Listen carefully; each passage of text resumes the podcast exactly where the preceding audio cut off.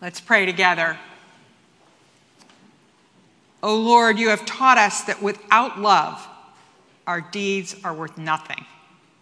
Send your Holy Spirit and pour into our hearts that most excellent gift of charity, the true bond of peace and of all virtues, without which whoever lives is counted dead before you.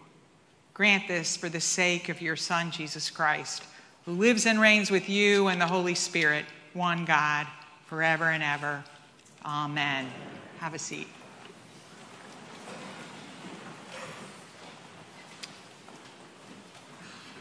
Well, um, it's wonderful to see you on my last Sunday here.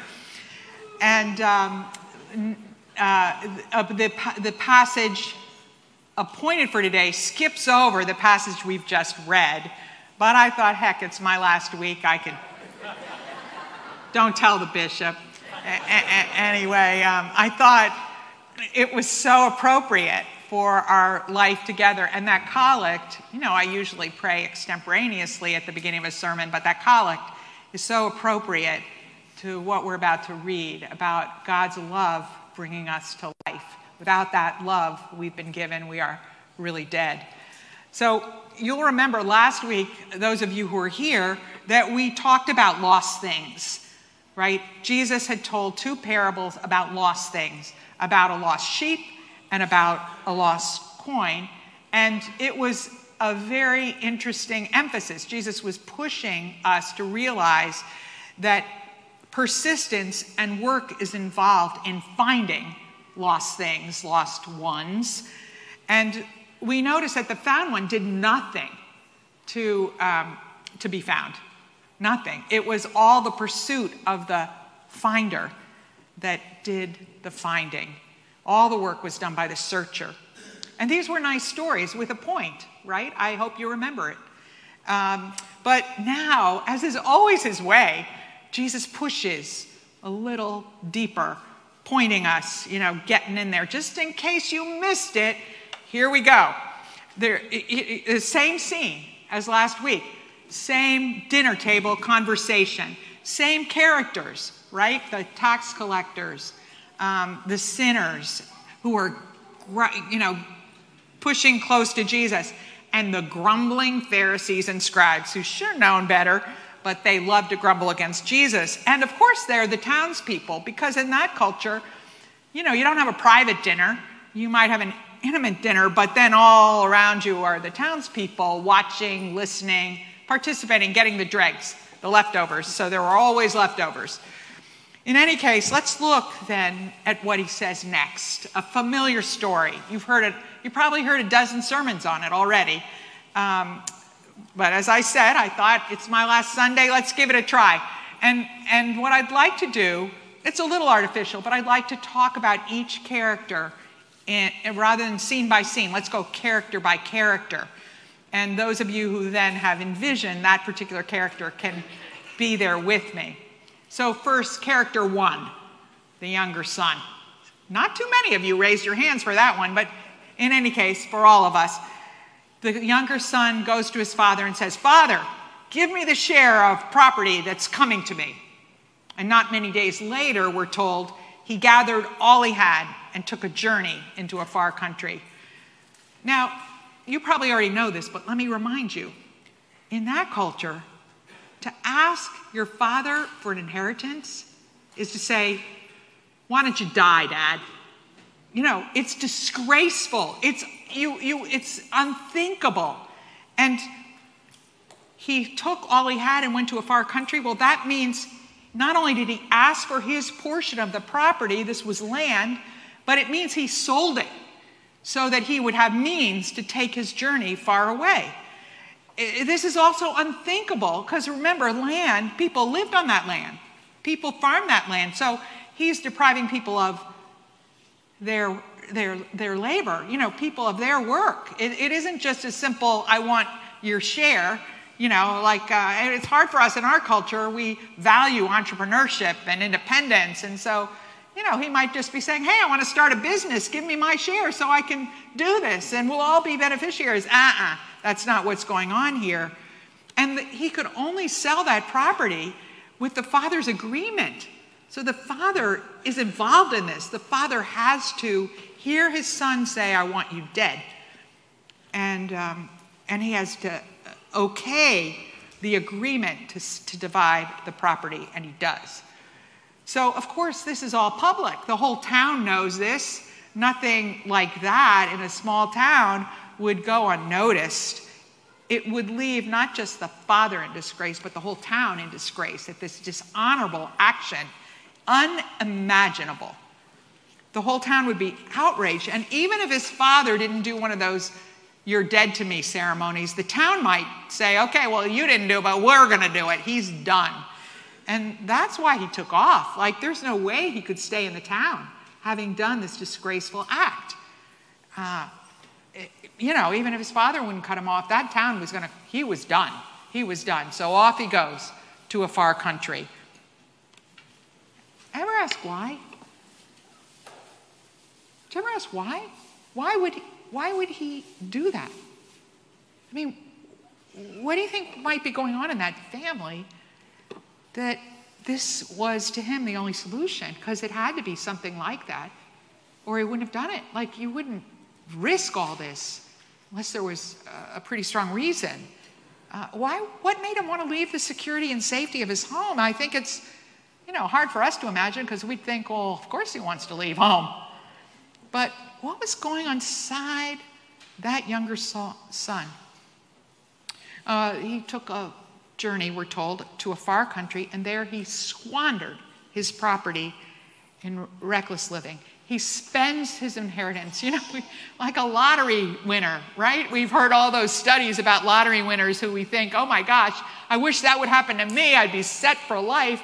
But we've heard the studies that show like not very much you can't imagine spending that amount of money but somehow lottery winners spend it fast and it's gone I, it seems unbelievable that son could spend this amount of money but he does.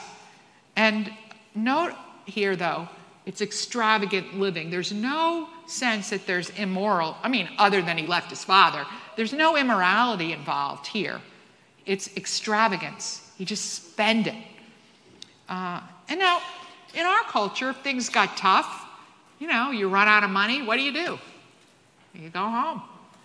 But not in that culture. He'd already cut that option off. That option has died. Much too shameful to come. It might even be dangerous. As I said, it might even be dangerous that the town would be ready for him.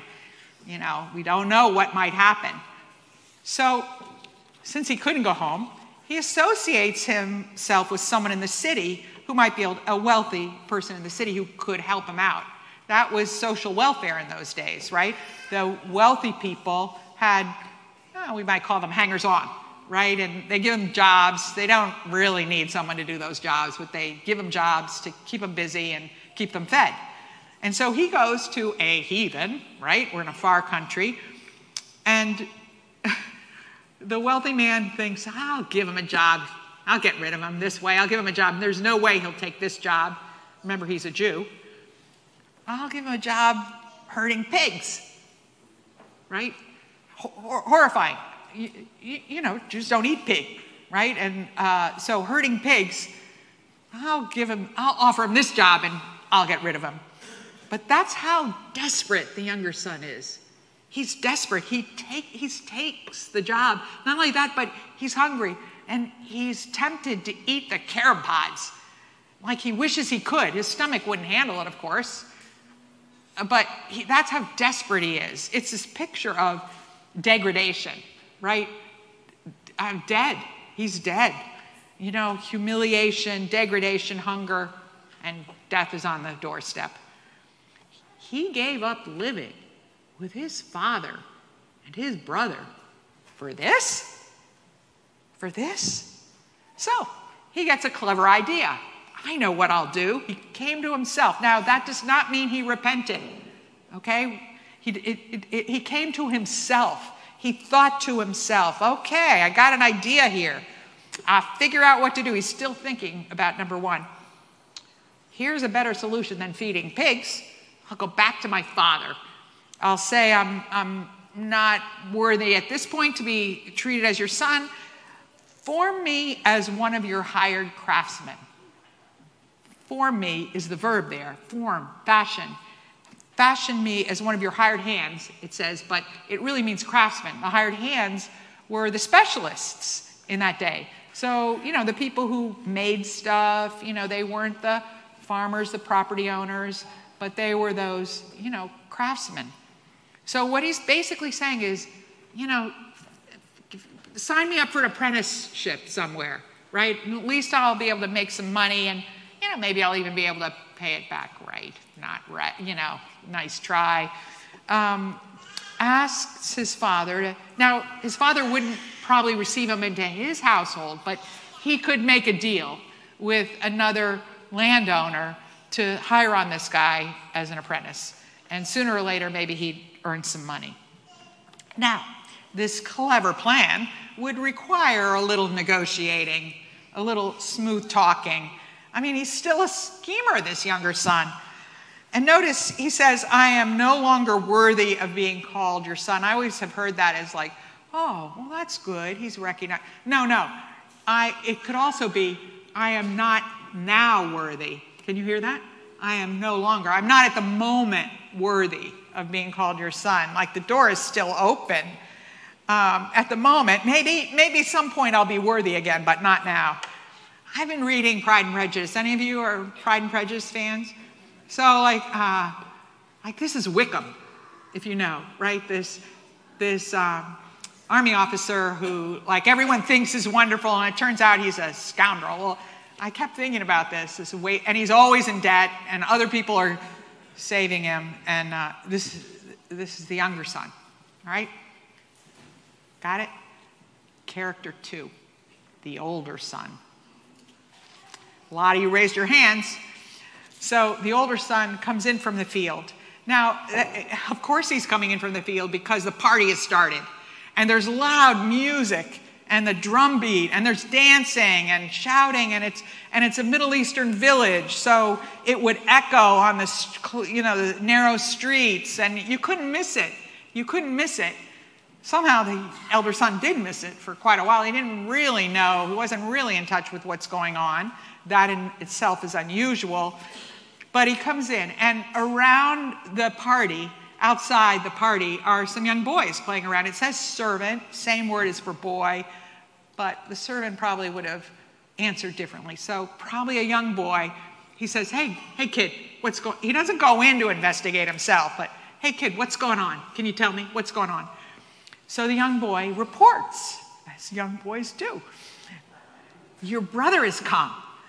Your father's killed the fatted calf and he's received him with peace. His father has been involved in reconciliation. His father has received him in, think of this, shalom. Now, our word peace is a little weak, but he received him with shalom, that biblical word that means uh, well being. All things are right, right wised, right? Sometimes the same word, saving. Your, your, your brother has been received with peace. Now, at this point, there's a clear cultural expectation of what the older son should do. At a party given by his father, he's meant to be the maitre d', right? The, the ma- or not the maitre d', the MC, the master of ceremonies, right? So he's meant to be the host. The father is, you know, the boss guy, but he's the host. And so he's meant to rush in, greet all the guests, excuse himself, change his clothes to more appropriate attire, and come back and take his place as the host of the party. But the older son is furious and he refuses. No way am I going into that house. No way. He won't even enter the house. He forces his father to come out to him. It's scandalous behavior. I don't think we can get our heads around how scandalous this is on the part of the older son. Such behavior normally would mean that the father would get him dragged by servants and locked up somewhere, right?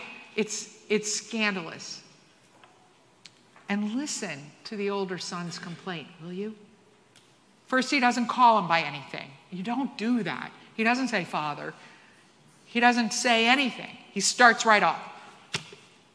All these years I've been working as a slave for you. What? What? Whose property is this? This is the older son. He's working for his father, but who's the beneficiary of anything he does? All this, these years he's been working as a slave, but what? He's working for his own good. And I've never disobeyed you, he says. What? Look what he's doing right now. Okay, maybe he's never disobeyed, but look what he's doing, shaming his father like this, dishonoring him. I've never disobeyed you? Are you kidding me? So shaming. And you've never even given me a goat. Okay, goat, smaller than a calf, meaning a small party rather than a big fracas party. Never even given me a goat. Oh, yeah. So he wants to dispose of his father's property too, right? He also wants his father dead? To eat with my friends, not with his father. Again, dishonoring, wishing his father were dead. And this son of yours, maybe we recognize that tone of voice and that form of address. This son of yours, he doesn't say, and my brother, this son of yours, again, blaming his father. You can see him pointing his finger, even, who has devoured your living with prostitutes. Oh, really? There's no hint that that's where the money went. This is all conjecture and projection on the part of the older son. And remember, the, the brother had accepted his share of the inheritance when the inheritance was divided. Each son got their share. So the older son is, there's no hint. And, he, and you have killed the fatted calf for him. But actually, this party, the party isn't for the son. The party's for the father who's brought shalom back to his household. The, fa- the party is for the father's joy in his son's return. For, for example, think last week when we talked about the lost sheep. Remember, the shepherd brings the sheep back and throws a party. The party isn't for the sheep, right? The party's for the shepherd who's back, safe and sound, with the sheep or think about the woman looking for the lost coin. And when she finds it, she throws a party. The party isn't for the coin. How absurd. The party's for the woman. We're rejoicing with her. And similarly, this party with the fatted calf and music and dancing, it's not for the son, it's for the father who has made peace with his son, who's gotten the desire of his heart. That's what the party is for. And the older son wants nothing to do with it. Nothing. He wants to break apart the rediscovery, rediscovered shalom between father and younger son. Why? Why do you think? Why do you think the older son is like this? Why, when he'd been given everything? did he act like this toward his father? Did you ever stop to think about it? Why would he do this? So, character number three, sort of the key the father. Think about the father. How many of you were thinking about the father as we read? Yeah, a few of you. Okay, think about it. He's been humiliated. He's been scorned and disgraced by both of his sons. And remember, all these interactions are public. It's not in some little locked study somewhere with lots of noise proofing, you know, uh, preventing anyone from hearing the interactions. No, this is out in the open. Everybody's watching, everybody's hearing, and it's a small town, so even if you're not there, you probably know five minutes from now all that's happened, right? And notice in the face of that humiliation, in the face of that humiliation toward both sons, He demonstrates costly, sacrificial, humiliating, shocking love. And everybody watches him do it. Whether they think it's a good idea or not, they watch him love so extravagantly.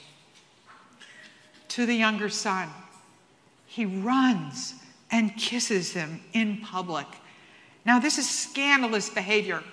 I, I just want to say noble men don't run in the Middle East now or then. They don't. And they don't want to show, partly, they're wearing long robes, they don't want to show any leg. Uh, they don't run. You can tell how honorable someone is, how noble, by how slowly they walk. Right? They don't. And he orders immediately a huge banquet. I said this earlier a fatted calf, that means at least 200 people. You know, it's huge. And then what does he do? He orders a robe to be put on him, a ring to be given to him, sandals on his feet. Can you imagine what the younger son looked like or smelled like when he came home after on a long journey after feeding pigs? And he covers him with his best robe, puts his signet ring on, puts sandals on his bare feet.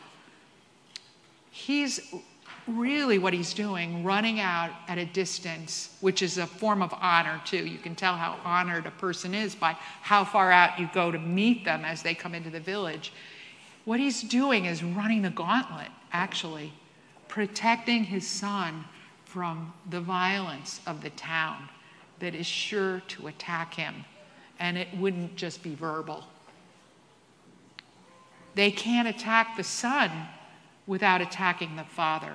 And when he puts his robe on, they're forced to look at the son through the father's robe, right? The father has said, This is my son. My, not my son, my son. And uh, the townspeople are forced to honor the son because of the father. And then they put the signet ring, the symptom, the signal of trust. So honor, trust, and self respect. He has sandals on now. So, can you imagine how the younger son must have felt in the face of the father's love?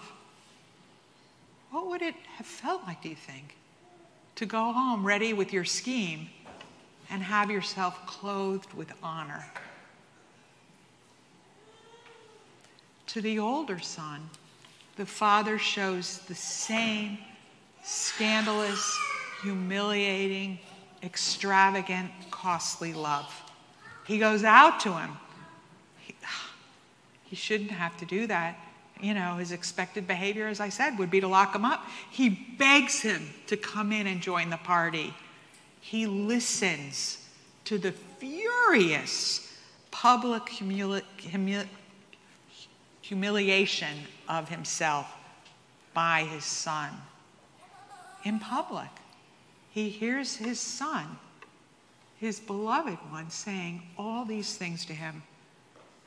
And he responds in love. Listen again to what he says All that I have is yours. Your brother was dead. He begs him to be a son, not a servant. He begs him to join the celebration of his brother's new life. Ever stop to think about why? Why would the father do that with these two disastrous sons, shameful sons? Why? Why? And did you notice one last thing? Did you notice? We aren't told how the story ends. The story just stops. There's no, like, we used to call it on TV shows, no little ending, right? No commercial break and then we come back to see what happens. No. the story just stops. We don't know how the older brother will respond to the father's pleas. But the father's plea, the father's loving, longing plea, is out there hanging, waiting, waiting for a response. So, why did I tell you all these interesting details? Was it just so I could delight you the way I get delighted about how much is in this familiar story? Well, I mean, that is part of it. Wiss, yesterday at the men's breakfast, my husband Wiss said, You're for, she's ferocious when she goes after a text. No, I, I, I kind of am. I love digging it out. I love sharing it with you. But in this case, I think it's because these details emphasize something we overlook, just goes past us. I know it does me as I live these passages day by day. Like, do we stop and think about the costliness, the humiliation, the, the, the lavish character, the sacrificial character of the Father's love? Who turns his back on all cultural expectations? Who's willing to do anything to restore his sons, to honor and love them, no matter what anybody else thinks, to bring shalom to the family. And he doesn't care if it looks weak or shameful. He's going to do it anyway. It's worth it to him. God loves his children. He loves those of us who squander our gifts, who waste them thoughtlessly, self centeredly, with no thought about how it affects others or affects God, the giver. He loves us. And he loves those of us who serve him as if we are slaves, working so hard like drones, instead of his beloved ones. He loves us. He's willing, even eager, to squander his glory on us, who are so often oblivious to the cost of it. His love for us is painful, costly, lavish, humiliating sacrifice. I know there've got to be more adverbs. You good grammar people, you could add the adverbs. There, no matter how long the list is, it should be longer. That's how much we're loved. And he longs for us to join the family, right? And welcome those who are not like us. That's a part of it, to celebrate their inclusion. For younger sons to have compassionate compassion for the older sons and older sons to have compassion for the younger sons, to have delighted love for one another, even if we feel like we've been ripped off by the other. This is my last Sunday with you as your priest in charge. And this is my prayer for you, my dear brothers and sisters, who become even more dear in my time here that you would once again, afresh, anew, receive this extravagant love of God yourselves, individually and together. That you would give it away just as extravagantly as He does to one another, even across disagreements, but also to those outsiders who depend on you if they're going to discover God's extravagant love. That's my prayer for you. I know it's God's prayer for us. Let's pray together. God and Father, extravagant lover, open our hearts more fully to you. Help us to let go of the things that turn our back on that love. And help us to open our hands and offer it to others. In Christ's name, amen.